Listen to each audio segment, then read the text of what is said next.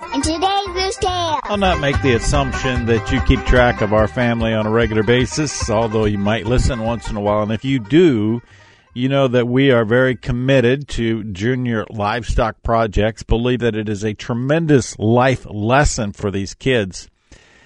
But I want to tell you what, what we, Greg Harder, and my family have put together in 2020 with the Pig Challenge, part of the Aksarben Stock Show it's it's a life changing endeavor. I'm going to explain that farm to fork concept that is coming together. And I had a very enlightening day yesterday. I'll share it in a moment. First, I want to remind you about Lone Creek Cattle Company and the opportunity to be a part of a brand of beef program. Get more details about the certified Piedmontese system, how you verify every calf to be sired by Piedmontese bull, possess the myostatin gene, and you do that with Neogen and you get $180 over market thanks to the Lone Creek Cattle Company system of certified Piedmontese. Details at LoneCreekCattleCo.com. Marlin Will is the individual that you need to talk to. We created the 2020 Pig Challenge and asked for applications. 27 kids applied to be a part of this program.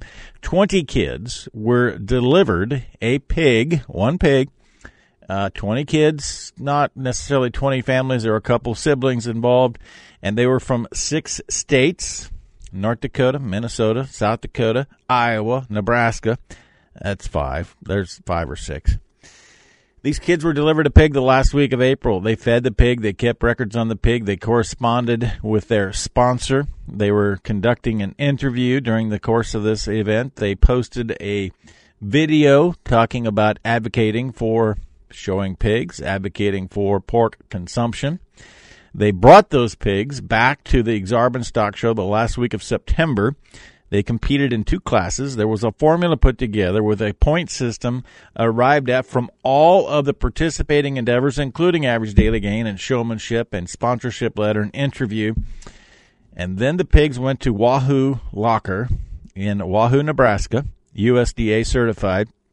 100% of the pork was made into ground pork, and yesterday we distributed about 2,000 pounds of ground pork to six different locations in Omaha, Lincoln, Grand Island, and Kearney, Nebraska.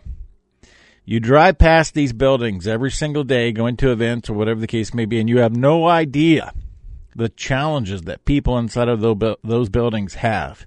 I'm putting together a DVD that you can watch and you can be a part of that includes from farm to fork, including the harvesting in Wahoo Locker that occurred the day after Aksarben, and then the feeding of individuals that just have had a, a bad string of luck in life.